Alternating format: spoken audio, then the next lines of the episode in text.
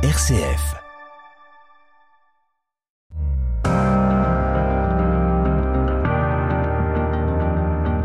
RCF, les racines du présent.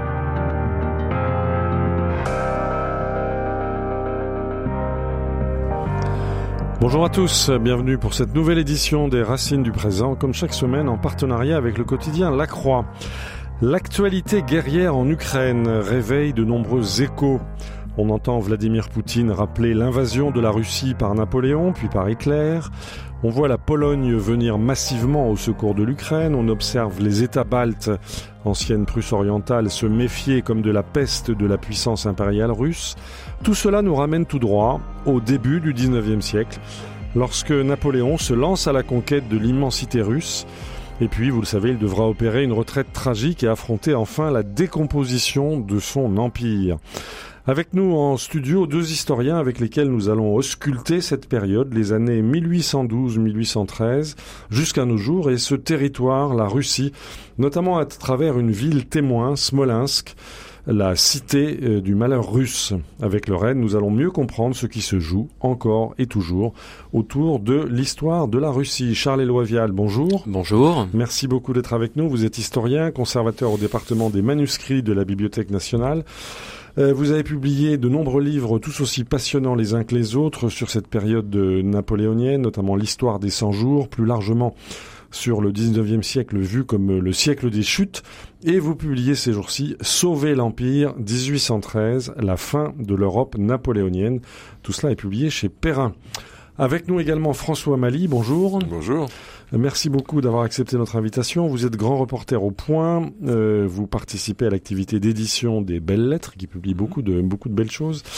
Euh, et vous publiez chez Perrin euh, un livre intitulé Smolensk, la cité du malheur russe, euh, sous-titré Campagne de Russie 1812, Front de l'Est 1941-1945, Guerre d'Ukraine 2022.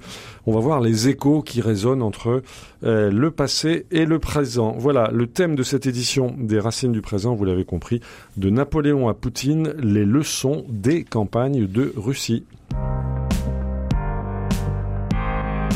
Les racines du présent. Frédéric Mounier. Avec nous donc euh, deux historiens, euh, Charles Éloi Vial qui publie Sauver l'Empire 1813, la fin de l'Europe napoléonienne chez Perrin, et puis François Mali qui publie Smolensk, la cité du malheur russe de 1812 à 2022, c'est publié également chez Perrin. Alors, euh, Charles Éloi Vial, il faut commencer par rappeler, pour poser un peu le décor de notre commémoration, si j'ose dire, à quel point la campagne de Russie fut un désastre, elle fut la campagne de trop pour Napoléon Combien de morts, combien de blessés, combien de prisonniers, de déserteurs euh, Écoutez, euh, Napoléon a quasiment 600 000 hommes quand il traverse le Niémen en juin, et à la fin, quand il retraverse euh, le Niémen, qu'il qu'il fuit, qu'il quitte son armée, qu'il rentre à Paris, il en reste à peu près 60 000, et qui Mhm. vont encore être poursuivis par les Russes. La- L'armée va encore diminuer, va encore euh, s'affaiblir, puis finalement ils vont se réfugier euh, en Allemagne du côté de la Thuringe, et effectivement il reste à peu près 60 000 soldats à Napoléon, et Napoléon doit lever une nouvelle armée. C'est un peu l'enjeu euh, de, de cette année 1813. Il a perdu euh, tous ses hommes. Sa gloire militaire s'est complètement euh, évanouie et il va essayer de reconquérir tout ce qu'il a perdu. Et son rêve euh, en 1813, c'est de repartir, au début du mois, c'est de repartir à l'assaut de la Russie une deuxième fois pour se venger. Alors on verra que c'est un rêve un peu fou, que beaucoup beaucoup de, causes objectives se, sont liguées contre ce rêve. Donc je rappelle les chiffres 200 000 morts pendant cette campagne de Russie, 190 000 prisonniers, 130 000 déserteurs. Euh, durant cette campagne de Russie, euh, François Mali, cette ville de Smolensk a joué un rôle très important, à la fois si j'ose dire à l'aller et au retour. Ben, tout à fait, mais il faut dire que la ville qui était à l'origine une principauté bâtie au, au 9e siècle, qui était une ville riche, indépendante, elle s'est retrouvée englobée au fil des siècles dans l'Empire russe, et elle est située à 400 km de Moscou. Euh, dans ce qu'on appelle le pont de terre, c'est-à-dire la Russie, quand on y pénètre, il y a deux fleuves, et à un moment, ces deux fleuves laissent une large bande de terre de 80 km. C'est là où vont s'enfourner toutes les ça. toutes les armées conquérantes. Historiquement. Voilà, avant Voilà. il y avait les Polonais, il y a eu les Suédois, et puis il arrive Napoléon. Il n'y a pas de frontière naturelle en fait. Non, ce sont des ça. territoires, et on le voit bien avec l'Ukraine aujourd'hui, extrêmement mouvants au fil Mhm. des siècles, avec des minorités qui se retrouvent par moments englobées dans d'autres pays. Enfin, euh, cette histoire, euh, ce ne sont pas les frontières figées qu'on peut Voilà. connaître euh, Ça rien à à l'ouest de l'Europe. Voilà. avec notre propre logiciel historique. Voilà, exactement. Et c'est- d'ailleurs euh, autour de ça qu'il faut tourner, parce qu'on voit pas les choses de la même façon. Mhm. Nous, euh, on a une géographie relativement stable, alors que là-bas, c'est un peu un chaos. Donc Smolensk se situe à 400 km de Moscou. Euh, c'est quand même une citadelle qu'on est obligé de prendre, euh, Mhm. même si les remparts qui datent du, du XVIIe siècle sont pas, euh, c'est pas du Vauban, c'est Ouais. pas. euh, mais bon, c'est une ville euh, qu'il faut absolument prendre. Et généralement, les envahisseurs sont au bout d'une progression, euh, même si elle a été rapide, Mhm. vive. bon, ils ont quand même la Grande Armée, par exemple. On parle toujours de la retraite de la Grande Armée, mais ne serait-ce que pour arriver à Smolensk, la Grande Armée a déjà perdu beaucoup, beaucoup, beaucoup de monde. Oui. Euh, on- euh, tout simplement parce qu'il y a eu des orages terribles qui ont tué une grande partie des chevaux.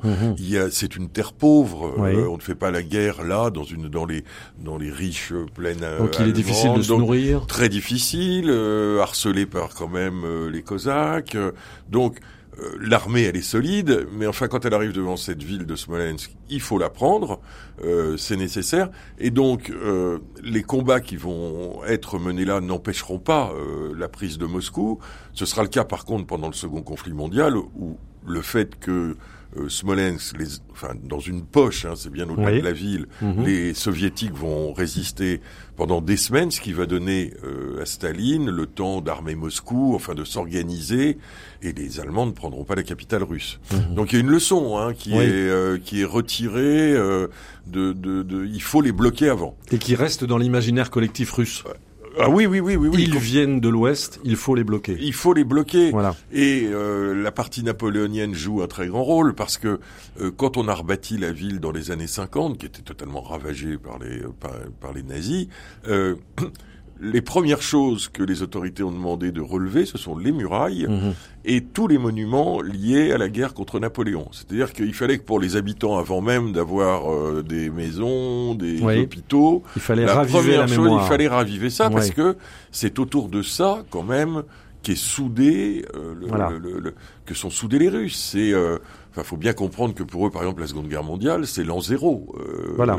Et, et on voit bien aujourd'hui dans les les mots employés par Poutine que ça réfère directement Et du à reste, cette il époque-là. cite régulièrement Napoléon. Il cite et aussi son Napoléon, bien sûr. Alors, on va revenir sur tout ça, mais d'abord, euh, Charles Éloi Vial, est-ce que vous pouvez nous rappeler euh, quelle était la physionomie de, de cet empire napoléonien euh, en 1812 Quelle était son étendue? Jusqu'où étions-nous allés? Alors, euh, on va dire, il y a ce qu'on appelle le Grand Empire. Donc, Oui. on a la, la France euh, qui fait à l'époque 130 départements, qui va jusqu'à la Hollande, qui descend euh, jusqu'à la Catalogne, qui englobe une partie de l'Italie du Nord, Rome. On a les États vassaux. Ça va être euh, évidemment le Royaume d'Italie, dont Napoléon est le roi. L'Allemagne, toute Mhm. l'Allemagne qui est encore divisée en une quarantaine de petites Oui, principautés. revenir. Euh, la Prusse qui est alliée de force à l'Empire français, euh, l'Autriche, donc ça fait ça fait quand même un empire Considérable. Considérable. C'est Ouais. quelque chose d'absolument gigantesque. On a on a peine à imaginer de nos jours. Voilà. Et tout cet empire euh, finalement est euh, ébranlé par la campagne de Russie, est très menacé. euh, et Napoléon ne mesure pas, je pense, euh, l'état de décomposition de, de son empire. Je l'avais vu dans un autre livre sur le 15 août 1811. On voyait déjà les, les premières secousses. Oui. La lassitude des peuples euh, qui en avaient peut-être un peu assez de donner des troupes Eh euh, oui. pour la grande armée chaque année, euh, qui en avait assez du blocus continental qui ruinait le- les économies. Euh, tout le monde en a marre de Napoléon. Napoléon ne À mesure point-là. pas à ce point-là. À ce moment-là, on peut point-là. dire ça. On peut dire ça. euh, il y a une très très grande lassitude, pour parler peut-être plus comme un historien, une très grande lassitude face à cette domination française. Et Napoléon ne le mesure pas. Il le mesure pas en 1811. Il va pas le mesurer en 1812, alors qu'il force euh, ses alliés à, four- à fournir des contingents euh, quand même assez conséquents pour aller en Russie. Oui. Quasiment tous les soldats allemands engagés en Russie meurent euh, pendant la campagne ou sont faits prisonniers. Euh, donc Napoléon ne se rend pas compte de cette exaspération de tous ces souverains allemands, le roi de, de Saxe, de Wurtemberg, le roi de Bavière, qui ne voient pas revenir un seul, un seul de leurs conscrits. Alors justement, il faut expliquer expliquer euh, en quoi consistait cette euh, cette sorte de marqueterie allemande. Euh, nous, nous avons dans, dans l'esprit que l'Allemagne est une nation, ce qui était bien loin d'être le cas. C'était ni une nation ni un État. Euh, quelle était la, la physionomie de l'Allemagne à cette époque? Eh bien, justement, c'est un peu, c'est un peu l'objet du livre, qui est de rappeler que, que l'Allemagne c'est quelque chose de très morcelé. Oui. On n'est plus comme à l'époque du Saint-Empire romain germanique qui a disparu en 1806. Il y a plus des centaines et des centaines de micro-principautés qui font parfois une ville, quelques hectares de terre. Mais il y en a quand même beaucoup. Mais il y en a quand même beaucoup. Oui. Il y en a très exactement 39. Ce que vous appelez les principicules. Euh, Oui, ce sont, C'est des, ça euh, ce sont des petits princes Oui. pour, euh, pour beaucoup. Oui. Euh, on a oublié, les, vous savez, Schleswig-Holstein, Hesse-Darmstadt, enfin des petites principautés très secondaires qui parfois ne fournissent qu'un contingent très symbolique à la Grande Armée. Ça peut être 50 hommes parce que c'est une population de, de 15 000 personnes, mais quand même, ce sont des alliés de Napoléon, ce sont des, des vassaux de Napoléon. Ce sont des alliés contraints et forcés. Ce sont des alliés souvent contraints et forcés. Ils l'étaient moins au début, mais là, ils commencent à en avoir assez. Mhm. Et surtout, ce sont aussi, euh, c'est ça l'idée, c'est un livre d'histoire diplomatique, ce sont des interlocuteurs dans le cadre d'un jeu diplomatique, puisque Napoléon, euh, quand même, doit entretenir des ambassadeurs, des représentants, même dans ces capitales absolument minuscules, Mhm. ou dans des États plus grands comme la Bavière, le Württemberg, qui sont quand même des alliés assez conséquents. Il y a des diplomates, donc il y a un dialogue diplomatique, et Napoléon n'exige pas, en réalité, même s'il pense que ce sont ses vassaux, il négocie.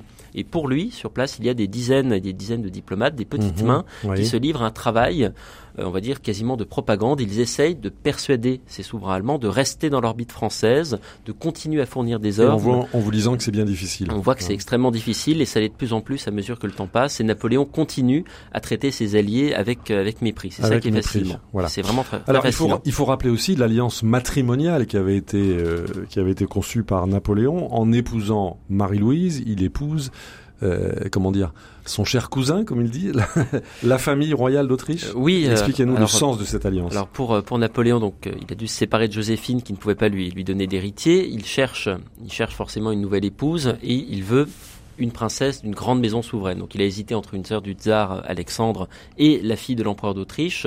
Il venait de battre l'Autriche à plate couture, ça permettait de cimenter euh, cette alliance euh, léonine avec avec l'Autriche. Il épouse Marie-Louise en 1810 et il a l'impression euh, Marie-Louise qui est donc une descendante de qui est une Marie-Antoinette, qui est une euh, petite nièce de Marie-Antoinette Voilà, qui descend de. Charles Quint. Oui. Euh, donc c'est quand même euh, quelque chose d'extrêmement pré- prestigieux. Mhm. Il épouse la fille des Césars et là Napoléon change. Il n'est plus le parvenu, le Corse, euh, L'usurpateur. Euh, un peu l'usurpateur. Là, il se sent très légitime et son attitude change à partir de 1810. Son ego euh, commence à, à enfler. Euh, il n'est plus le même homme à partir de 1810. Il y a aussi le- l'effet du vieillissement. Il, est, il a plus de 40 ans. Il commence à ne plus tout à fait être apte Mhm. à la guerre comme autrefois. Il est moins endurant à la fatigue, euh, aux longues chevauchées. Il n'est plus vraiment le même homme. Il n'est plus le même homme en 1812. On le voit pendant la campagne de Russie, ou à Smolensk par exemple. Il reste cloîtré dans Mhm. le palais du gouverneur. Il fait démolir des maisons pour avoir une jolie vue, faire des promenades et passer des troupes en revue. Enfin, il se comporte en souverain, Oui. même pendant la pendant la guerre. Et ça, du point de vue psychologique, c'est vraiment une sorte d'inconscience. euh, oui. il y a une sorte d'inconscience et il n'est Mhm. plus le conquérant. Il est le souverain, bien assis sur son trône, et il n'est plus le grand conquérant qu'il était autrefois. Alors, autre élément dans ce jeu militaro-politico-diplomatique, Charles Éloi Vial, c'est donc le, le tsar que vous venez d'évoquer, Alexandre Ier. Euh, quelle est son attitude par rapport à par rapport à Napoléon? Vous dites qu'il a été sollicité pour donner sa fille. Euh, sa, sa sœur, il Sa était, sœur, oui, il, a- il était Oui. sollicité, mais il y avait euh, de nombreux problèmes. Elle était peut-être un peu trop âgée déjà pour avoir des enfants. Il y avait le problème de la religion orthodoxe. Ouais. euh, et puis, euh, la Russie, c'est euh, Alexandre est censé être l'ami de Napoléon. Ils se sont rencontrés une fois euh, à Tilsit en 1807, une deuxième fois à Erfurt en, en 1808. Ils sont censés être amis, mais c'est une amitié euh, très fragile. Euh, on le voit, euh, quand même, la Russie est très déçue par, par l'alliance française. Euh, Alexandre a des rêves de conquête, il rêve de conquérir la Perse, de conquérir l'Inde. Ah oui. Napoléon ne va jamais, euh, va- Mhm. ne va jamais l'aider à devenir lui aussi un grand conquérant. Donc il y a une Mhm. sorte de ressentiment personnel. Il y a le fait que la Russie est elle aussi euh, ruinée peu à peu par le blocus continental. Donc Alexandre est déçu par l'alliance française, alors qu'il admirait sincèrement Napoléon. Et dès 1811, on va dire, la guerre est complètement inévitable.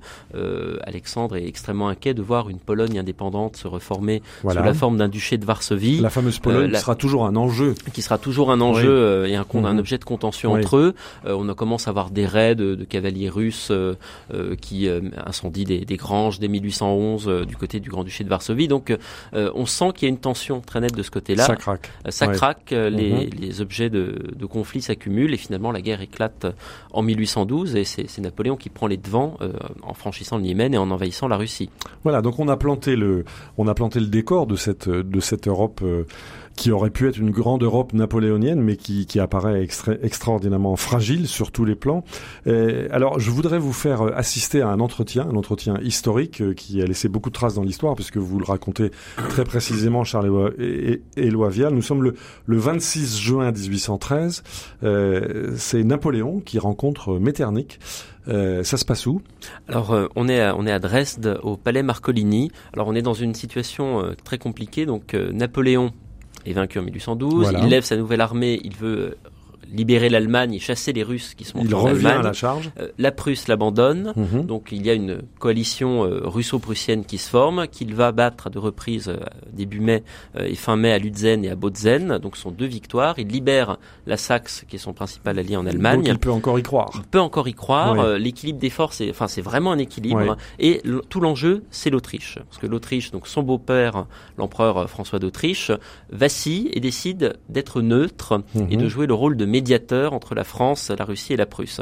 Et c'est un médiateur qui, en réalité, n'a pas envie de faire de médiation. Il commence à réarmer de son côté, et tout l'enjeu va être de savoir de quel côté l'Autriche va pencher. Et c'est un peu l'enjeu de ce dialogue Mhm. entre Napoléon et Metternich, qui est un dialogue célébrissime qui a duré, dirait-on, euh, on dit près de 9 heures, Oui. durant lesquelles Napoléon insulte Metternich, piétine son bicorne, récapitule euh, toutes les options euh, diplomatiques qui lui restent. Il refuse d'abandonner le moindre pouce de territoire. Il veut juste chasser ses ennemis, soumettre à nouveau la Prusse, euh, humilier l'Autriche qui commence à, à renacler et Mhm. tout remettre comme avant la campagne de Russie. Et Metternich lui rappelle un peu un principe de réalité, c'est qu'il a perdu et il doit faire des concessions. Il n'a plus le choix et Napoléon lui explique, c'est la dernière contradiction, qu'il ne peut pas s'avouer vaincu, qu'il ne peut pas faire de concessions parce que sa légitimité, il a beau le nier, il a beau se considérer comme un Mhm. souverain euh, sacré par le pape, sa légitimité est toujours bâtie sur les victoires. Et Et, voilà. s'il ne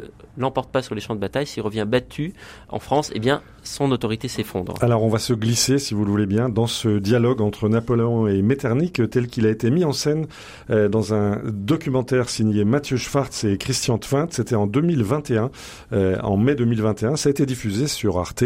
Alors vous allez voir, Napoléon appelle Metternich Metternich. Je ne sais pas comment on prononçait à l'époque, Charles Éloi. Alors, vous savez. euh, alors euh, j'ai entendu, euh, j'ai entendu dire les deux à vrai Bon, dire, mais je pense que Metternich euh, peut-être un peu plus, un peu plus germanique. Ok, donc on va écouter euh, un, un extrait de ce dialogue entre Napoléon et Metternich, euh, suivi également du, du témoignage euh, de votre confrère historien euh, Thierry Lenz. On écoute. Ah, vous voilà, Metternich. Vous avez traversé Dresde. Que pensez-vous de mes fortifications? J'ai préféré loger ici au milieu de ma jeune garde. C'est certainement plus prudent, sire. Ah, ce n'est pas de la prudence, Metternich. Un général vit avec ses troupes. Mais vous ne pouvez pas comprendre, vous n'avez jamais fait la guerre. En effet, sire. Comment se porte votre empereur, François? Il va bien. Il s'inquiète pour la paix. Et votre majesté Au mieux, Metternich. Je suis au mieux.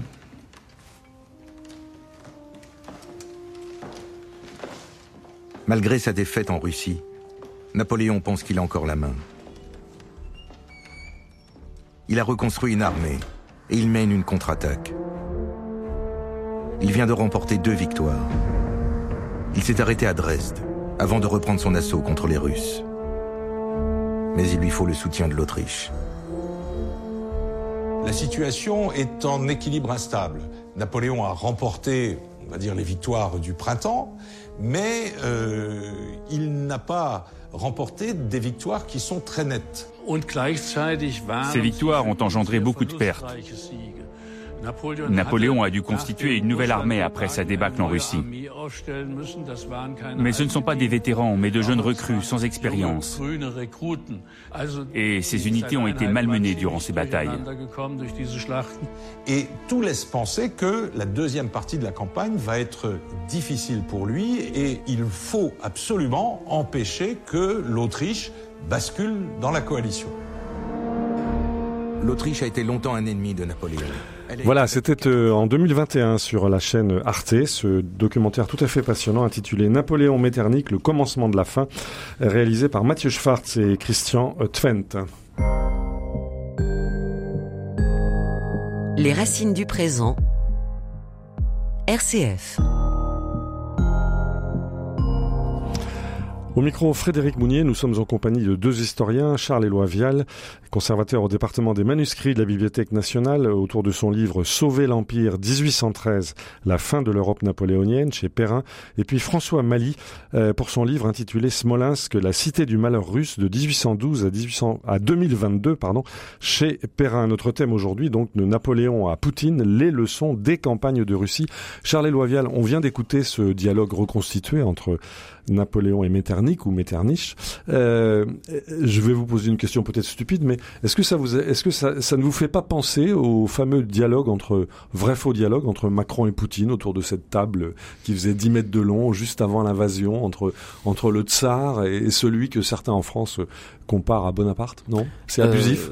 alors c'est, peut-être un peu abusif, mais si je me souviens de la photo, il y avait cette table gigantesque, euh, très kitsch d'ailleurs, en mhm. bois blanc. Enfin, c'était pas du tout, pas du tout le même genre de scène. Napoléon était plutôt un sanguin. On sait qu'il s'est beaucoup agité, qu'il a tourné en rond. Euh, ils étaient debout pendant 9 heures. Donc c'était presque physique d'ailleurs comme, comme affrontement, alors que là c'était quelque chose de beaucoup plus statique et le décor n'était pas du tout le même puisque euh, j'ai pu retrouver dans les archives le décor du cabinet de Napoléon ou euh, cabinet de travail où ça se passe était orné de tapisseries à motifs chinois. Ah oui. il y avait des paysans chinois en train de récolter le riz. c'est pas du tout le décor du, du Kremlin à l'époque de Poutine. Le bonheur de travailler dans les archives. Alors que s'est-il passé ensuite donc après cette fameuse cette ce fameux entretien? Euh, J'ai cru comprendre en, en vous lisant Charles Loivial que la, les 35 micro-États de la Confédération du Rhin ont joué un rôle important dans cette affaire. Alors, euh, ils jouent un rôle important puisque Napoléon a remporté ces deux victoires principalement au fond pour, euh, pour les rassurer, pour rétablir la confiance. C'est pour ça qu'il s'est hâté d'entrer d'entrer en guerre et il va exiger durant tout l'été euh, de nouveaux contingents de troupes qui vont lui être fournis plus ou moins, mhm. puisque beaucoup de ses alliés vont garder une partie de leurs conscrits au chaud chez eux en les entraînant. Il n'en donne qu'un tout petit peu à Napoléon. Donc euh, en un sens, il prépare déjà une possible défection. Donc, Napoléon continue à faire venir également des conscrits de France. Il fortifie la région de, Dresde et il se prépare clairement à reprendre le combat, mhm. tout en euh, se laissant convaincre d'organiser un congrès de la paix qui a lieu à Prague. Une sorte de vrai faux congrès. C'est un vrai faux congrès qui, va durer une, dizaine de jours euh, en, août. Euh, alors, euh, il envoie des diplomates qui sont vraiment convaincus et sincèrement convaincus qu'on peut signer la paix, notamment Colincourt, son grand écuyer, qui est un ami personnel du tsar Alexandre et qui est vraiment un, un pacifiste euh, à l'époque, mhm. et pourtant euh, ce congrès ne débouche sur rien. Euh, alors il y a quelques dîners, ils vont au théâtre, et puis à un moment, Colincourt essaie de négocier, et Napoléon lui envoie un message depuis Dresde en lui reprochant d'avoir voulu négocier. Et le congrès se termine à peu près comme ça. Et la guerre reprend. Et la guerre reprend et ça va être une campagne au début en demi-teinte.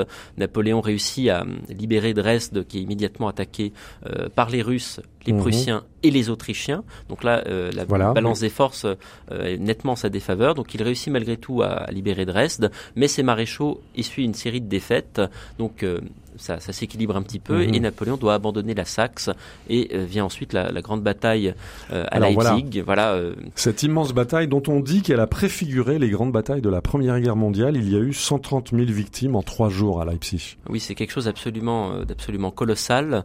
c'est vraiment une guerre très sanglante avec euh, beaucoup d'artillerie, euh, des charges de cavalerie euh, également extrêmement, extrêmement meurtrières et surtout ces deux éléments qui sont pour moi très importants. Le premier, Napoléon, qui est épuisé, qui est apathique et qui ne commande quasiment pas mhm. durant plus d'une journée sur les trois jours de la bataille premier élément. Et le deuxième, c'est la défection des troupes saxonnes, qui, euh, par domino, ensuite va entraîner la défection de tous les alliés. C'est-à-dire ils font demi-tour, quoi. Ils font demi-tour et vraiment physiquement, ils, physiquement, ils retournent leurs canons. Ça. Et ils cessent de tirer sur les Prussiens pour tirer sur les Français.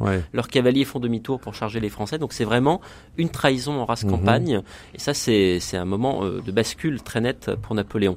À partir de ça, il ne peut plus que perdre. Il ne peut plus que perdre et il perd toute l'Allemagne. Et in fine, il a perdu quasiment toutes ses, ses conquêtes. Il repasse le Rhin quelques jours plus tard, puis il repart à Mhm. Paris, mais il a quasiment tout perdu. Il lui reste l'Italie du Nord, un petit bout de la Belgique encore. La Hollande a déjà Oui, fait en quelques à son semaine, tour. tout s'effondre. En quelques C'est ça semaines, qui est tout fascinant s'effondre. en vous lisant. On va dire que début Oui. octobre, le Grand Empire fait encore Mhm. illusion, Oui. et fin fin octobre, il n'a plus rien. Mhm. Euh, François Mali, vous qui avez beaucoup travaillé, on va l'entendre dans quelques instants, autour de avec euh, avec les Russes. euh, euh, Expliquez-nous qu'est-ce qui reste de cette euh, dans la mémoire russe. Qu'est-ce qui reste de ces de ces épisodes? Euh, Est-ce que c'est enseigné en Russie? Est-ce que ça, ça fait Oui. partie de l'imaginaire collectif? Ben, la, la Seconde Guerre mondiale, on l'appelle la Grande Guerre patriotique, Oui. mais elle s'inspire euh, de la guerre patriotique, qui est celle contre Napoléon. Donc il y a vraiment euh, un rapport étroit entre les deux, avec un sentiment, euh, je dirais, de haine euh, véritable, enfin de haine de, Oui. contre les nazis que les Russes n'ont pas contre les Français au sujet de la, de la D'accord. campagne de Russie, parce que les choses sont sont plus lointaines, parce qu'ils ont gagné, mais c'est vraiment autour de ça que s'est fait euh, l'unité russe. Mhm. C'est-à-dire, euh, il y avait déjà les guerres contre la Pologne auparavant, mais là, véritablement, euh, le fait de battre Napoléon, auquel les Russes ne croient pas au début, devient vraiment le, le- le ciment de la nation. Donc évidemment, Le ciment de la nation. ah oui, donc évidemment, euh, d'ailleurs pour les Russes, euh, tout se passe autour des guerres. Euh, Oui. Finalement, quand vous regardez le siècle qui vient de s'écouler, euh, C'est une constante. bah, c'est un siècle surtout d'oppression politique et de pauvreté, dont il ne ressort que deux choses la Seconde Guerre mondiale et Yuri Gagarin. En gros, Oui. en gros, ils, ils ne peuvent s'accrocher qu'à ça, puisque Mhm. pour le reste, c'est une quand même une faillite qui s'est achevée sur euh, les années Eltsine, et puis on voit bien que les vieux démons reviennent. Oui. C'est-à-dire qu'on aurait, on aurait pu penser que Poutine, et c'est ce que pensent tous les Russes et bon nombre d'Occidentaux, qu'il avait un peu quand même sorti, euh, qu'il avait débrouillé le chaos, comme disait Mhm. euh, euh, Bonaparte. Ouais. Et puis voilà, les vieux démons reviennent, expansionnistes, le mensonge, c'est la faute des autres. Donc évidemment, et on le voit bien dans les termes employés, euh, la guerre, est- c'est vraiment, c'est quelque chose de, de, de, Le constitutif. de, de constitutif. Quand on voit le Oui. régiment immortel dans les rues des villes Oui. euh, russes, c'est-à-dire c'est cette population de la ville avec les pancartes, avec la photo de l'aïeul qui a été tué euh, Ouais, vous l'avez euh, vu. sur un champ de bataille, quand vous voyez ça, vous êtes quand même décontenancé parce que euh, C'est bien plus fort que chez nous avec nos anciens combattants. ah bah, ça n'existe pas. Nous, euh, nous, au contraire, on a Mhm. été élevés dans dans l'idée de la paix. euh, C'était ça l'aboutissement de nos sociétés. Les Russes, pas du tout. Pas du tout. Pas Voilà. du tout. C'est dans la continuité de la guerre. Ah la oui, puis c'est un pays qui a massivement investi dans sa Ouais. force militaire, donc évidemment que que ça ça, ça infuse dans la population. Alors revenons, si vous voulez bien, sur l'histoire. Euh, il y a quand même un paradoxe que vous soulevez, Charles Éloi Vial, c'est que euh, la France révolutionnaire, puis la France bonapartiste, a pu se, se vivre comme une France euh, libératrice, qui libérait les peuples, qui leur apportait les lumières, les acquis supposés universels de la Révolution. Est-ce que tout ça, on voit bien à quel point tout ça craque en 1813, est-ce que tout ça n'avait pas commencé à craquer avec la guerre d'Espagne euh, précédemment, Charles Éloi Vial Euh, oui, c'est c'est vraiment le point Oui. de bascule pour, Oui. pour l'Empire napoléonien. Là, on voit bien que Napoléon envahit un pays qui ne lui avait absolument rien fait, qui était Voilà. même son allié, euh, détrône un roi que, qui avait ses défauts mais qui était tout à fait légitime et à sa place pour remettre son frère à la place. C'est vraiment le point de bascule. Et la guerre civile d'Espagne, ça va être le grand moment. Où, Qui a été très sauvage. ça, ça a été extrêmement Ouais. sauvage. On se rend compte que les peuples veulent leur indépendance et l'indépendance, ce n'est plus la France qui va leur offrir. Au contraire, maintenant, il faut affronter la France si l'on veut être libre. C'est très paradoxal comme moment Mhm. de bas- bascule et c'est ce que l'Allemagne va faire en 1813. Voilà. Au début, on était très contents, euh, tous ces, ces grands souverains allemands, d'avoir des réformes qui s'inspirent de ce qui se faisait en France. Ils se disent, bon, bah voilà, finalement, c'est pas si mal Mhm. euh, d'être un peu sous la domination française. Puis finalement, le- la domination devient tellement oppressante, se dit que pour être libre, eh bien, il faut se débarrasser Ouais. de Napoléon. Vous souscrivez à cette analyse? Ah bah c'est le cancer du, François Mali, du régime oui. napoléonien, la Oui, guerre d'Espagne. c'est hein, ça. euh, Ça a commencé là. oui, et puis ça Oui. prouve surtout une chose essentielle, c'est que quand Napoléon est pas là, l'armée française ne gagne pas. Elle essuie Mhm. quand même des défaites terribles. Euh, C'est une école, euh, c'est Napoléon qui le dira, c'est une école pour les fantassins britanniques euh, euh, qui peuvent s'entraîner, euh, qui peuvent. C'est là où Wellington va apprendre à faire la guerre contre les Français. Et puis les gens apprennent en face. Donc euh, c'est là où la force française, euh, elle est surprenante au début. Il y a de l'audace stratégique, tactique et tout, mais au bout d'un moment, euh, On on, connaît on le mode comprend, d'emploi. voilà. Oui, on connaît. Et puis Oui. ça préfigure quand même autre chose. La guerre d'Espagne, c'est une guerre euh, coloniale. Euh, Oui. On est vraiment, c'est là qu'a été inventé le mot guérilla. euh, La petite guerre. La petite guerre. Mhm. Donc euh, c'est terrible pour les soldats qui sont pas du tout habitués à ce genre de conflit. Oui, ils sont décontenancés. Ouais, un sur deux meurt dans les hôpitaux. De même que nos soldats en Indochine et en Algérie. Exactement, C'est pareil. mais il y, déjà. a- y y une véritable euh, analogie. Oui. C'est vraiment la, la première guerre euh, euh, contre-insurrectionnelle Mhm. euh, que livre euh, une armée. C'est. Les batailles en ligne, il y en a quelques-unes, Oui. euh, dont l'une des plus grandes, grandes défaites françaises qu'on n'apprend pas dans les livres d'histoire, hein, Oui. Bailon, hein, où euh, Ah 20 oui. 000 Français se rendent, c'est complètement euh, Mhm. une, une- enfin vraiment euh, une catastrophe dont, Mhm. dont on tait les conséquences. Euh, et ça ne marche que quand euh, Napoléon fait une incursion, prend Madrid. Alors là, c'est, c'est, ça, ça se passe formidablement. Et puis dès qu'il repart, euh, parce que l'Autriche réarme, eh ben, dès qu'il repart, euh, D'accord. voilà, les, les autres sont livrés à eux-mêmes Donc perdent. dès cette guerre d'Espagne, le verre est dans le fruit en quelque sorte Oui. de l'empire napoléonien. Oui. Alors Charles Lovial, je voudrais revenir avec vous sur cette euh, décomposition qui est assez fascinante. Il faut parler d'une vaporisation de l'empire, c'est-à-dire que on a évoqué la question militaire diplomatique, mais euh, c'est aussi une vaporisation politique et populaire. Mhm. On voit le rôle peut-être ambigu que jouent Fouché et Talleyrand. Euh, que s'est-il passé? Alors, euh, on va dire qu'au niveau des élites, de la, Mhm. des élites impériales, vraiment, euh, des sphères du gouvernement, il y a une très grande lassitude Mais et la conscience que ça ne peut plus durer. Et que s'ils ne signent pas la paix très vite, eh bien, l'empire va s'effondrer, va disparaître. Et des, évidemment, des politiciens redoutables comme Talleyrand, comme Fouché, commencent à préparer l'après, Eh oui. à réfléchir à des solutions de rechange. Mhm. Euh, Louis XVIII va revenir euh, dès 1814 et euh, ils se rendent compte que Napoléon est perdu. Ça, euh, Fouché va le dire, euh, Talleyrand Mhm. va, le, va le dire. Tout au long de l'année 1813, euh, et Fouché va prêter activement la main à la défection de Murat à la fin de l'année, puisque Napoléon, qui essaye de se débarrasser de lui, pour l'éloigner de Paris le plus possible, l'envoie d'abord dans les provinces illyriennes. Mhm. Euh, C'est-à-dire Trieste. voilà, qui voilà. va qui va également être envahi par par l'Autriche à la fin de l'été. Puis il l'envoie à Naples pour essayer de convaincre Murat, Le roi de Naples, le roi de Naples, qui, de- qui avait épousé Marie-Caroline. euh, qui avait épousé Caroline, la sœur de pardon. Napoléon, Voilà. donc euh, vraiment la famille. euh, Oui. Il il l'envoie pour le convaincre de rester de l'orbite française et Fouché fait bien entendu tout va le faire contraire. Et Murat rejoint la coalition contre Mhm. son propre beau-frère. Donc c'est aussi une, une affaire de famille. Ça, c'est pour les élites. Le, le Et le- peuple. Alors le, le, le- peuple, il disait quoi en peuple, euh, 1813 le peuple, on ne sait pas trop ce qu'il dit, c'est Oui. souvent un peu le problème. Donc on se base sur les rapports de police, on se, Mhm. peut s'appuyer sur éventuellement euh, les rumeurs, les témoignages de certains mémorialistes, et on voit qu'il y a cette très grande lassitude face au lever de conscrits. On sent euh, qu'il y a aussi euh, cette exaspération parce qu'il y a énormément de chômage, une situation économique qui est sinistrée. Donc il y a là aussi une sorte de ras-le-bol, Mhm. Euh, une sorte de ras-le-bol que Napoléon va tenter de contrer un petit peu quand il est à Paris au début de l'année 1813. Tous les jours, quasiment, il prend des bains de foule. Il distribue de l'argent. Il se montre. Euh, il fait des promesses, euh, Ouais. il dit que tout va bien aller, il se montre euh, Mhm. pour essayer de gagner euh, en popularité. Après, la propagande, les journaux, les gravures euh, s'en font Mhm. l'écho. Mais ça ne, ça ne suffit pas et ça ne marche pas. Et de plus en plus, euh, la- la- les journaux euh, qui sont vraiment aux ordres du pouvoir euh, n'arrivent plus à masquer euh, le fait que l'Empire s'effondre et que les Alliés abandonnent Napoléon. Et à la fin de l'année 1813, Oui. on ne parle même plus des défaites, on ne parle plus des défections. Tous les journaux ne parlent que du phoque apprivoisé du Palais Royal. C'est la seule chose qui intéresse la presse. Il y a des pages entières sur le phoque du Palais Royal.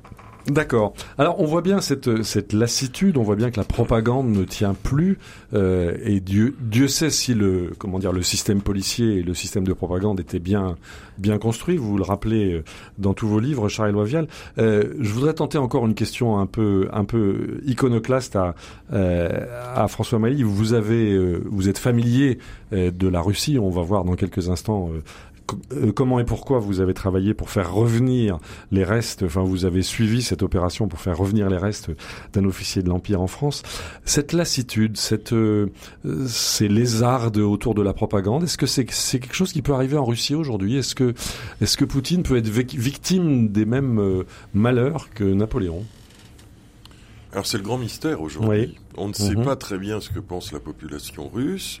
On la présente toujours comme étant, on présente toujours ceux qui luttent, ceux qui sont Oui. prisonniers, ceux qui sont Ceux qui euh, fuient, ceux qui fuient. Ça, on le voit. Euh, mais la grande, mais le peuple, je vous pose la même question tout à l'heure que... eh bien le peuple, moi je pense qu'il y a une grande partie du peuple qui est à force de discours de propagande, persuadé que les Ukrainiens les ont envahis. D'accord. Enfin, en tout cas, que l'Occident mijotait un mauvais coup Oui. et qu'il Mhm. valait mieux frapper avant. Mhm. Euh, c'est exactement euh, quand ils ont signé les Russes, les Soviétiques, le pacte germano-soviétique. Oui. Ils disaient c'est parce que les Occidentaux ne font rien, ils ne nous protégeront pas, donc faut ménager euh, l'agression. Mhm. Ils ont toujours une rhétorique de c'est la faute des autres. Donc Voilà. je vois pas pourquoi ça ne marcherait Ça, pas c'est là. structurel. Et puis, il faut se mettre quand même à la place du citoyen russe. On- nous, on a une illusion, parce qu'on on nous montre Saint-Pétersbourg, Oui. on nous montre Moscou, Oui. mais on nous montre pas, euh, moi je suis à. Gagarine, Oui. euh, on nous montre pas des villes où quand même... Bah, d'abord, c'est un pays où l'espérance de vie euh, atteint pas 68 ans pour les hommes. Ouais. C'est un pays pauvre, euh, pauvre, 65e PIB par habitant. Oui, 65e rang Ah oui, mondial oui, oui, oui, derrière l'Argentine. Derrière l'Argentine. Donc, euh, Ouais. donc euh, on prête à la Russie une puissance Mhm. Qu'elle n'a pas en fait. Ouais. Et alors la grande interrogation, c'est effectivement, bah, je dirais les militaires, les 300 000 conscrits qu'on va jeter au feu là bientôt, plus ceux qui suivront sans nul doute. Sou- souvent des, des détenus, si j'ai bien compris. Alors détenus, c'est. Wagner. Non, Oui. il y a, une armée russe. Non, non, là ce sont Oui. des mobilisés, des gens qui Mhm. ont été attrapés dans la rue, qui, ont, Ouais. qui, qui avaient leur livret et puis qui se retrouvent.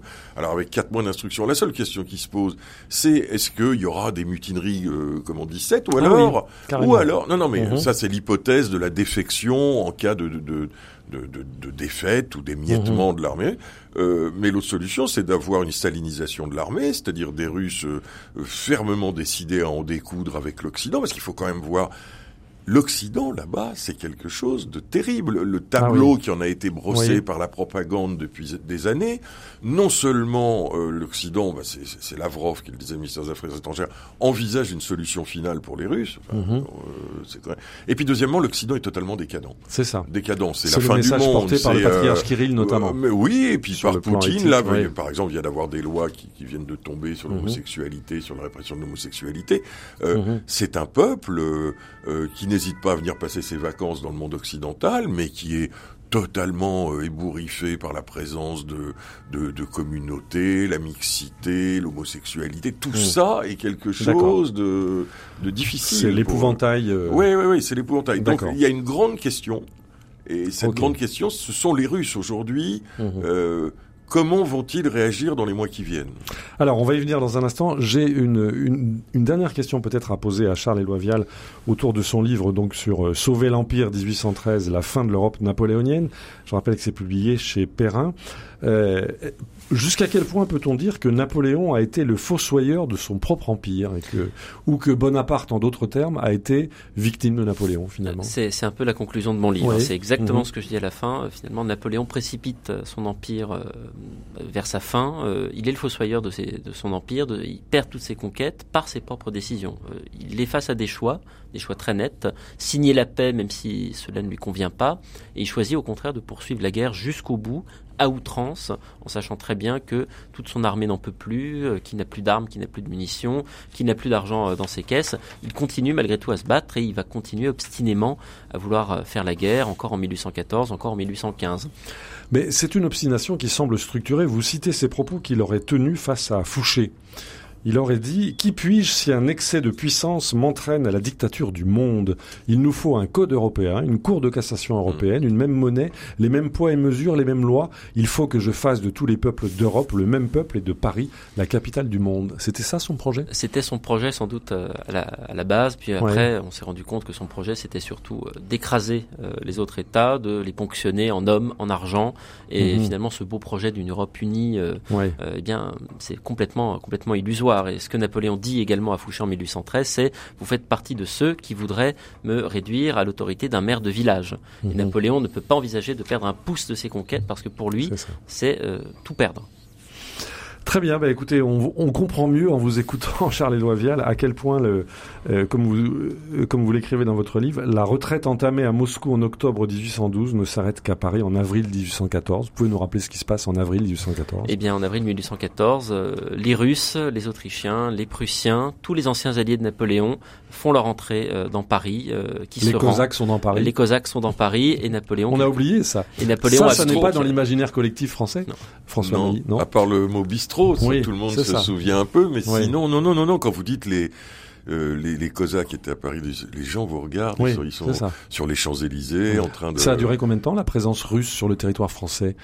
Alors, euh, alors euh, il- euh, en 1814, ils Oui. repartent quand même assez vite. puisque. Louis XVIII revient, donc ça dure, ça dure quelques semaines. Mhm. Ça va, ça va durer euh, quand même un peu plus longtemps euh, en 1800, en 1815 après Waterloo. Là, Oui. ils vont vraiment rester jusqu'à la fin de l'année. Le tsar Alexandre va, va Oui. rester, va résider à Paris. C'est ça. Et pour les pour les Français, avoir deux fois deux années de suite les Cosaques qui campent sur les sur les Champs Élysées, c'est vraiment une humiliation Mhm. terrible. Mais ce qui est fascinant, c'est de voir à quel point le, le, le tsar est familier des élites françaises. Sauf erreur de ma part, il, il loge rue Chez, Ouais, Talleyrand. chez Oui, il va loger chez Talleyrand, il va loger à l'Élysée à un moment Voilà. également. euh, Voilà, il parle- il, il est comme chez lui. Et oui, il est comme chez lui, il parle Oui. français, il retrouve beaucoup, beaucoup Ouais. de ses proches de français qu'il connaît très bien. Euh, il- c'est aussi un homme de culture française. Mhm. C'est c'est ça, qui est- c'est ça qui est fascinant, c'est de voir à quel point il se sent bien à Paris finalement, euh, à quel point il retrouve un petit peu un environnement très familier. Et quand on va à Saint-Pétersbourg, qu'on regarde les, le pal- les palais, je me souviens de l'Ermitage par exemple, c'est vrai qu'on retrouve encore des meubles de style empire, des décors qui sont très proches de ce qui, de ce qui existait en, en France à l'époque, et on retrouve des portraits de certains dignitaires Mhm. français, des Colincourt par exemple. Donc c'est c'est fascinant. Voilà. Ouais, et pourtant, et pourtant, l'animosité n'a cessé de se reconstruire entre nos deux peuples. Les racines du présent. Frédéric Mounier. Alors aujourd'hui, nous scrutons ces années 1812-1813 jusqu'à aujourd'hui 2022 et à de Napoléon à Poutine, nous essayons de, de comprendre les leçons des campagnes de Russie. Nous sommes en compagnie de deux historiens, Charles-Éloi Vial, euh, conservateur au département des manuscrits de la Bibliothèque nationale de France, qui publie après de nombreux ouvrages sur la période napoléonienne, qui publie Sauver l'Empire 1813, la fin de l'Europe napoléonienne, c'est chez Perrin, et puis François Mali, qui est euh, historien et euh, aussi grand reporter au point, et qui publie Smolensk, la cité du malheur russe de 1812 à 1822. Alors, à 2022 décidément. Alors, euh, revenons-en, si vous voulez bien, euh, François Mali, à cette fameuse cité de Smolensk. On a vu tout à l'heure à quel point elle a été martyrisée par Napoléon à l'aller et aussi peut-être au, retour de la campagne de Russie, mais ça n'était pas la fin de l'histoire. En quoi est-ce que Smolensk a été un point nodal de la mémoire nationale russe? Eh bien, les conquêtes polonaises, euh, d'abord, Mhm. hein, puisque la ville euh, est passée euh, à plusieurs reprises euh, entre les mains des Polonais, les moscovites euh, la, la reprenant par la suite. Donc, d'où le ressentiment, on comprend pas Oui. Euh, ce qui se passe aujourd'hui avec les Polonais, quand les Polonais disent euh, on veut dépêchons-nous de donner des chars, Oui, c'est un ça s'explique. c'est bah oui, oui. Historiquement. Il y a historiquement avant Napoléon un contentieux Mhm. terrible. Il faut pas oublier qu'en 1920 euh, les soviétiques euh, ont envahi la Pologne euh, euh, euh, et qu'ils ont été sévèrement battus. Euh, donc il y a il y a régulièrement avec les Polonais euh, des sujets de contentieux. Mhm. Un exemple, à côté de Smolensk, il y a le fameux site de Katyn. Alors, rappelez-nous. alors Katyn, donc 1939, pacte germano-soviétique, à la grande surprise euh, des Occidentaux, et puis euh, les Allemands envahissent euh, la partie euh, orientale de la Pologne. Trois semaines après, ce sont les Soviétiques, et puis en fait, il y a un pacte secret qui consiste à se partager la Pologne. Et là, euh, les Russes ont fait des milliers de, de, de, de prisonniers, 25 000 officiers à peu près polonais, qu'ils vont mettre en prison dans des monastères. Et puis, euh, au printemps 40, euh, euh, tous les dignitaires, euh, enfin les chefs décident de fusiller, d'exécuter euh, tous ces soldats polonais. Donc- Et l'un des lieux d'exécution, c'est Katyn. Mhm. C'est à 20 km de Smolensk. Et, et au mois de juin dernier, moi quand j'y suis allé, il y avait les deux drapeaux russes et polonais. Et le maire de Smolensk, qui s'appelle Borisov, a décidé d'enlever le drapeau polonais en disant qu'il n'était pas possible Mhm. euh, sur ce lieu de- de- de- d'avoir un emblème polonais. Alors, On voit la rémanence de l'histoire. on voit la rémanence de Mhm. l'histoire. Ensuite, il y a les Suédois, ensuite il y a Napoléon, et puis ensuite euh, ça continue. Et sans oublier quand même le siècle euh, de purge, parce que à Katyn, Oui. par exemple, évidemment, il y a les 4000 Polonais qui ont été enterrés là dans un charnier. Exécuté un mais, mais de Oui. l'autre côté Oui. de la vallée de la mort, ce sont des dizaines de milliers de citoyens Mm. soviétiques de Smolensk et des environs qui ont été assassinés à partir de 1920 par le, par le Ce sont des terres de sang. Ce sont des terres de sang. C'est un humus humain. euh, C'est un peu la- comme l'Ukraine d'une certaine façon. Euh, oui, oui, qui a oui, été avec élaboré des- également. Bien sûr, bien sûr. Ce sont des lieux de Oui, massacre, de massacre. dans des proportions que nous, Voilà. euh, on ne connaît pas. Euh, la journée la plus meurtrière de l'armée française, on dit que c'est Charleroi, 22 000 morts. Mais enfin, quand on voit Ouais. les 27 millions de Russes Mhm. tués pendant la Seconde Guerre mondiale, c'est-à-dire à peu Nous, près... euh, nous avons eu nos, nos 200 000 morts de la guerre de Vendée, oui, qui sont oui, oui, encore aujourd'hui oui, l'objet de polémiques. Oui, oui, oui. mais c'est pas du tout les mêmes échelles. Ah non, non, non, là on ça. est dans une échelle Ouais. effrayante, Mhm. effrayante. Donc euh, c'est ce qui fait d'ailleurs aujourd'hui que tout le monde s'étonne de voir beaucoup plus de pertes chez les Russes que chez les Ukrainiens. Oui. Mais c'est parce que euh, parce qu'ils sont habitués, ils ont, je dirais pas un mépris de la vie, mais quand même, Mhm. euh, ils, ils envoient de la chair à canon. euh, et peu importe le Oui, nombre, ça fait le- partie le nombre de victimes. Du roman national oui, en quelque et puis sorte. d'une violence qui habite Oui. quand même euh, ce pays depuis depuis longtemps. Alors on va revenir euh, à nouveau dans ce, ce va-et-vient qui caractérise cette édition des Racines du présent. On va revenir sur euh, sur la période napoléonienne. On va écouter euh, un bref reportage diffusé par BFM TV en novembre 2019 sur une histoire fascinante que vous allez pouvoir nous raconter, euh, François Mali. C'est l'histoire du général La date de cette cérémonie n'a pas été choisie au hasard, elle est même éminemment symbolique dans l'histoire napoléonienne. Le 2 décembre 1804, Napoléon Bonaparte est sacré empereur à Notre-Dame. Un an plus tard, il remporte la bataille d'Austerlitz. Comme le souhaitaient les associations, la dépouille du général Gudin va donc être transférée aujourd'hui aux Invalides. C'est vraiment une justice qu'il puisse retourner aux Invalides et être aux côtés de Napoléon, dont il était très proche, puisqu'ils avaient fait leurs études à Brienne ensemble. Enfin, c'est certainement un des plus proches, méconnus, mais un des plus proches amis de Napoléon depuis l'enfance. Le général Gudin est tué en 1812 lors de la bataille de Smolensk en Russie. Son corps est alors envoyé dans une fosse commune. Il y reste pendant plus de 200 ans jusqu'en 2019, lorsqu'une équipe d'archéologues découvre ses ossements. 18 mois plus tard, le 13 juillet dernier, son corps est rapatrié en France dans ce cercueil blanc. Une première cérémonie se tient alors à l'aéroport du Bourget. Il me paraissait important d'être là pour représenter euh, le gouvernement français et euh, pour dire euh, à, la famille tout, tout l'hommage que l'on souhaitait rendre au général Gudin, grand soldat, euh, grand général de la France, euh, sur de nombreux théâtres d'opération. Alors, ce fameux général Gudin, euh, Charles-Éloi Vial, vous qui avez euh, creusé les archives depuis très longtemps autour de la période napoléonienne, vous l'avez croisé une fois ou l'autre? Alors, je l'ai parfois vu euh, dans des comptes rendus de bataille de temps Ouais. à autre. J'ai vu bien sûr qu'il était à Brienne et je pense Ouais. qu'il faisait partie de ceux qui étaient gentils avec Napoléon dans la cour de récréation. Oui. Parce qu'on voit parmi les condisciples de, de Bonaparte à, à Brienne, beaucoup se sont fait très discrets, Ouais. où ils sont partis en émigration. Ils n'ont jamais rappelé qu'ils avaient été à l'école avec lui, mais lui, au contraire, on sait qu'ils étaient relativement proches. A quelques anecdotes qui, qui subsistent. On dirait que vous avez Mais- vécu dans cette cour de récréation de Ah, Brienne, Bah, Charles-Éloi Vial. J'aimerais pas, je me serais pris des boules de, de neige Oui. dans la figure. c'était, c'était violent entre ces apprentis soldats. Alors, trêve de plaisanterie. Donc, ce général Gudin, euh, François Mali, vous avez suivi toute cette histoire. Alors, racontez-nous, qu'est-ce que c'est que cette histoire du général Gudin?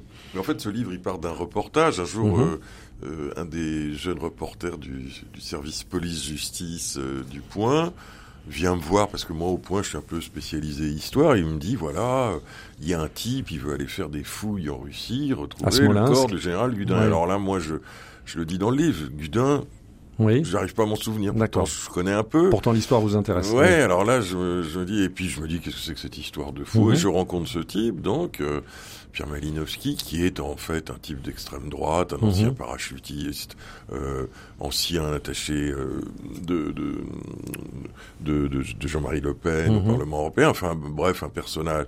Alors, par ailleurs, un aventurier, truculent, euh, et puis qui expose son projet.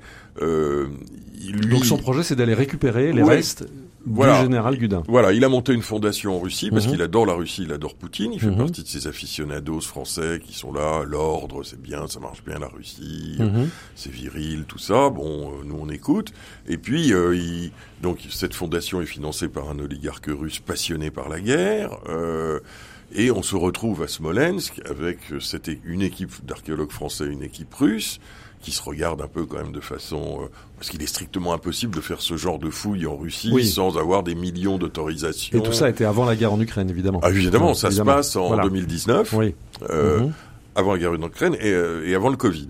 Euh, donc, euh, on, On creuse. on creuse, on creuse, on creuse, on creuse aussi Au sur- pied des murailles. Au pied, alors dans un bastion, Ouais. euh, le bas- qu'on appelle le bastion du roi, qui fait partie euh, des murailles, qui est une saillie dans les murailles. Et puis euh, le deuxième chantier qui intéresse beaucoup les archéologues, c'est euh, le champ de bataille de Valoutina Gora, où euh, Gudin est, est mortellement blessé par un, un boulet. Enfin, il agonise, il Mhm. meurt trois jours plus tard.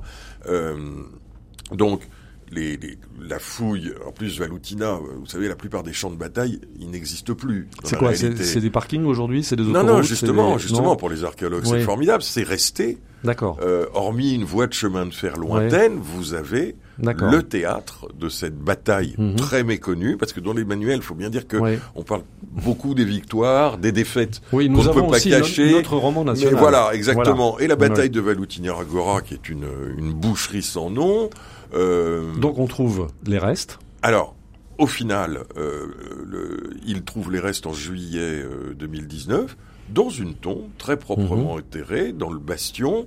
Et après des, il a été enterré après des funérailles absolument grandioses organisées par le général Lejeune, le colonel Lejeune, qui est un dessinateur et un, et un formidable mémorialiste de cette époque. Euh, et puis on le laisse là. Et donc Malinowski, lui, il cherche, il trouve ce truc en se disant évidemment ça va faire. Alors de- qu'est-ce qu'on en fait? Ah bah alors, euh, bah, euh, C'est toute la question. alors, d'autant que derrière tout ça, il y a évidemment du soft power. Mhm. C'est-à-dire que Poutine, enfin les, a- les Oui. affiliés de Poutine encouragent euh, ce Français à faire ses fouilles, et ça va être une espèce d'un un des canaux de discussion entre Poutine et, euh, et Macron. Ça va être Mhm. est-ce qu'on ramène, euh, est-ce qu'on rapporte Ah oui, on en a parlé au plus haut niveau. ah oui, on a, bien sûr, on en a Oui. parlé au plus haut niveau.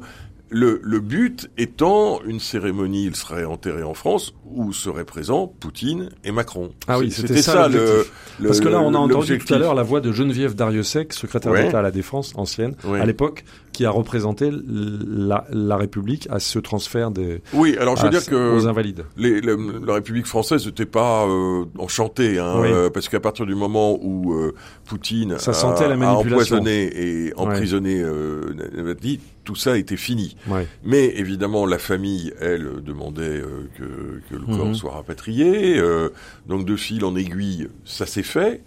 Euh, L'oligarque en question a prêté son Airbus dans lequel on est rentré à 30, Ah oui. quoi, euh, avec le cercueil, Quelle avec, drôle d'histoire. avec les reconstituants. Oui, c'est vraiment Oui. une drôle d'histoire. C'est aussi une histoire de soft power, donc Mhm. c'est- c'est important dans les relations. Ça se termine aux Invalides un, un 2 décembre ensoleillé avec la Comme par hasard. Oui, un oui, 2 bien décembre, sûr, bien sûr, Comme dit bien le sûr. journaliste de Donc, euh, TV, oui. sans Poutine et sans Macron. Mais le contrat de départ, et donc nous journalistes, on se retrouve à Smolensk dans cette ville très très étrange, Mhm. très belle, avec Ouais. les remparts, les églises, pas du tout l'image Mhm. qu'on se fait d'une ville russe. Je suis allé après à, à Volgograd, le- l'ex-Stalingrad, c'est pas très riant, quoi. Mhm. hein. Euh, Smolensk a gardé une... Un caractère. une- ah oui, oui, oui, un vrai caractère, même si c'est une ville de, de province, puis c'est une ville qui, est, qui est proche euh, de, de, de l'Europe de l'Ouest. Enfin, c'est Oui. à 60 km de la Biélorussie. euh, C'est pas très loin de chez voilà, Voilà, Ouais. Donc, les habitants de Smolensk sont un bon échantillon. Mhm. Ils sont pas complètement... euh, Et sur place, on disait quoi devant ces, ces, ces recherches? Ah bah, la période napoléonienne, euh, Mhm. les Russes, je dirais, aiment bien. Ça fait, c'est un, c'est un Oui. épisode historique dans Mhm. lequel ils sont couverts de gloire quand Oui. même. Kutuzov reste le, Oui. le, le- le grand Bagration, euh, D'accord. restent les grands personnages, ceux qui ont vaincu euh, Mhm. l'empereur Napoléon, et puis les Français. D'accord. donc il y a une, on est deux siècles après quand même. Il n'y a pas la même.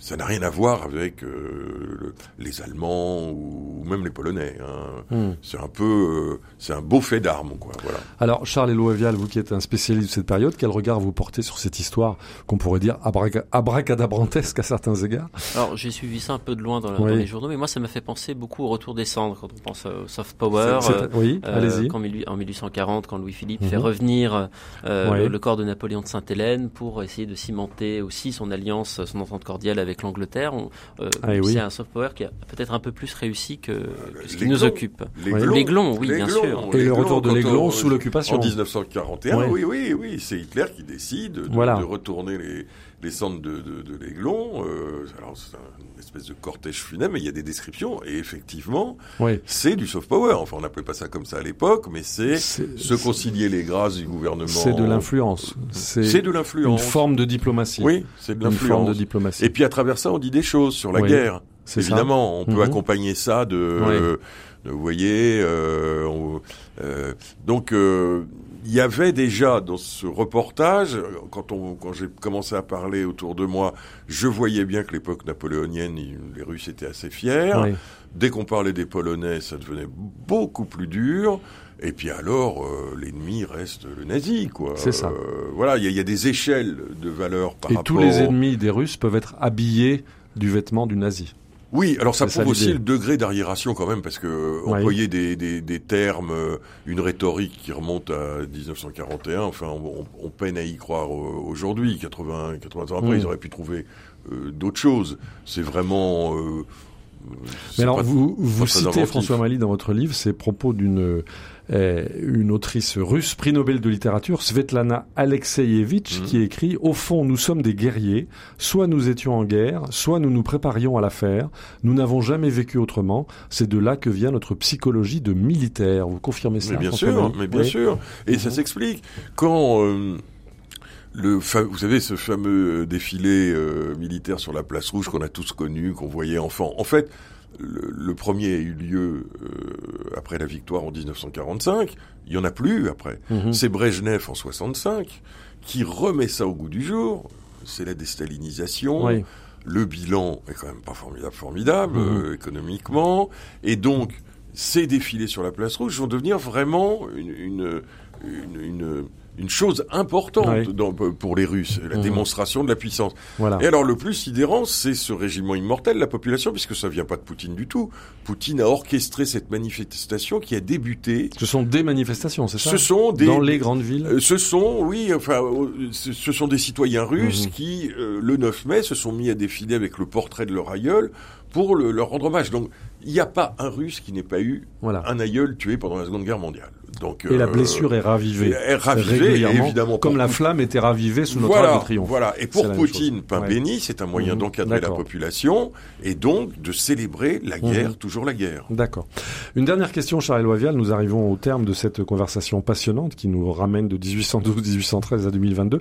Est-ce qu'aujourd'hui, dans l'état de nos relations, vous avez, vous, des relations professionnelles avec des historiens en Russie? Euh, J'en avais eu un petit peu avant. Ouais, ouais. Euh, J'étais allé en Russie en 2017, euh, Ouais. visiter l'Ermitage, voir un peu des archives, mais c'est vrai que depuis, euh, depuis l'Ukraine, tout s'est tout s'est complètement interrompu. Tous les canaux sont, sont arrêtés. Oui. Il n'y a Et plus c'est de... d'ailleurs triste parce que beaucoup d'archives se trouvent en Russie Oui. et quand on travaille sur l'Empire, c'est Il c'est vous vrai manque que c'est beaucoup de dramatique. choses. Euh, il m'en a manqué un petit peu. Euh, Heureusement, les musées, les archives russes ont laissé ce qui était en ligne, donc on peut continuer à travailler un petit peu sur l'histoire russe, mais, on peut façon. pas aller creuser les archives, ce qui est un grand plaisir du métier d'historien. Euh, il va falloir être patient, mais quand on Ouais, fait de l'histoire, il faut être patient toujours. Bon. Euh, François Mali, un dernier mot, votre pronostic sur l'issue de cette guerre? Alors Question là, euh, rituelle. je suis pas expert militaire, mais enfin. euh, Compte tenu des psychologies collectives qui sont en jeu, qu'on vient de travailler. Mais si le, si le régime russe, ne si la fédération de Russie s'écroule pas à la suite d'un mouvement interne, cette guerre peut durer très longtemps. Mhm. Jusqu'où peuvent-ils sacrifier euh, leur population? Et puis, face à eux, il y a la plus forte concentration d'armements Voilà. ultra-modernes qu'il y ait jamais eu. Donc, et ça euh, ne cesse de s'accroître. Et ça ne cesse de s'accroître. Un grand merci à vous deux. Je rappelle euh, les titres de vos livres. Charles Éloi Vial, Sauver l'Empire, 1813, la fin de l'Europe napoléonienne. C'est chez Perrin. Et puis également chez Perrin, François Mali, Smolensk, la cité du malheur russe, de 1812 à 2022. Deux livres qui permettent de mieux comprendre euh, les échos de l'histoire sur le présent que nous vivons aujourd'hui. Un grand merci également à notre réalisateur Pierre-Henri Paget. Vous pouvez retrouver cette émission ainsi que les références des livres de nos invités sur le site de RCF. Et vous pouvez également nous écouter, nous réécouter en balado-diffusion, en marchant, en courant dans les transports en commun pendant les grèves. N'hésitez pas à vous cultiver en écoutant les racines du présent. Un grand merci à vous tous pour votre fidélité. À la semaine prochaine.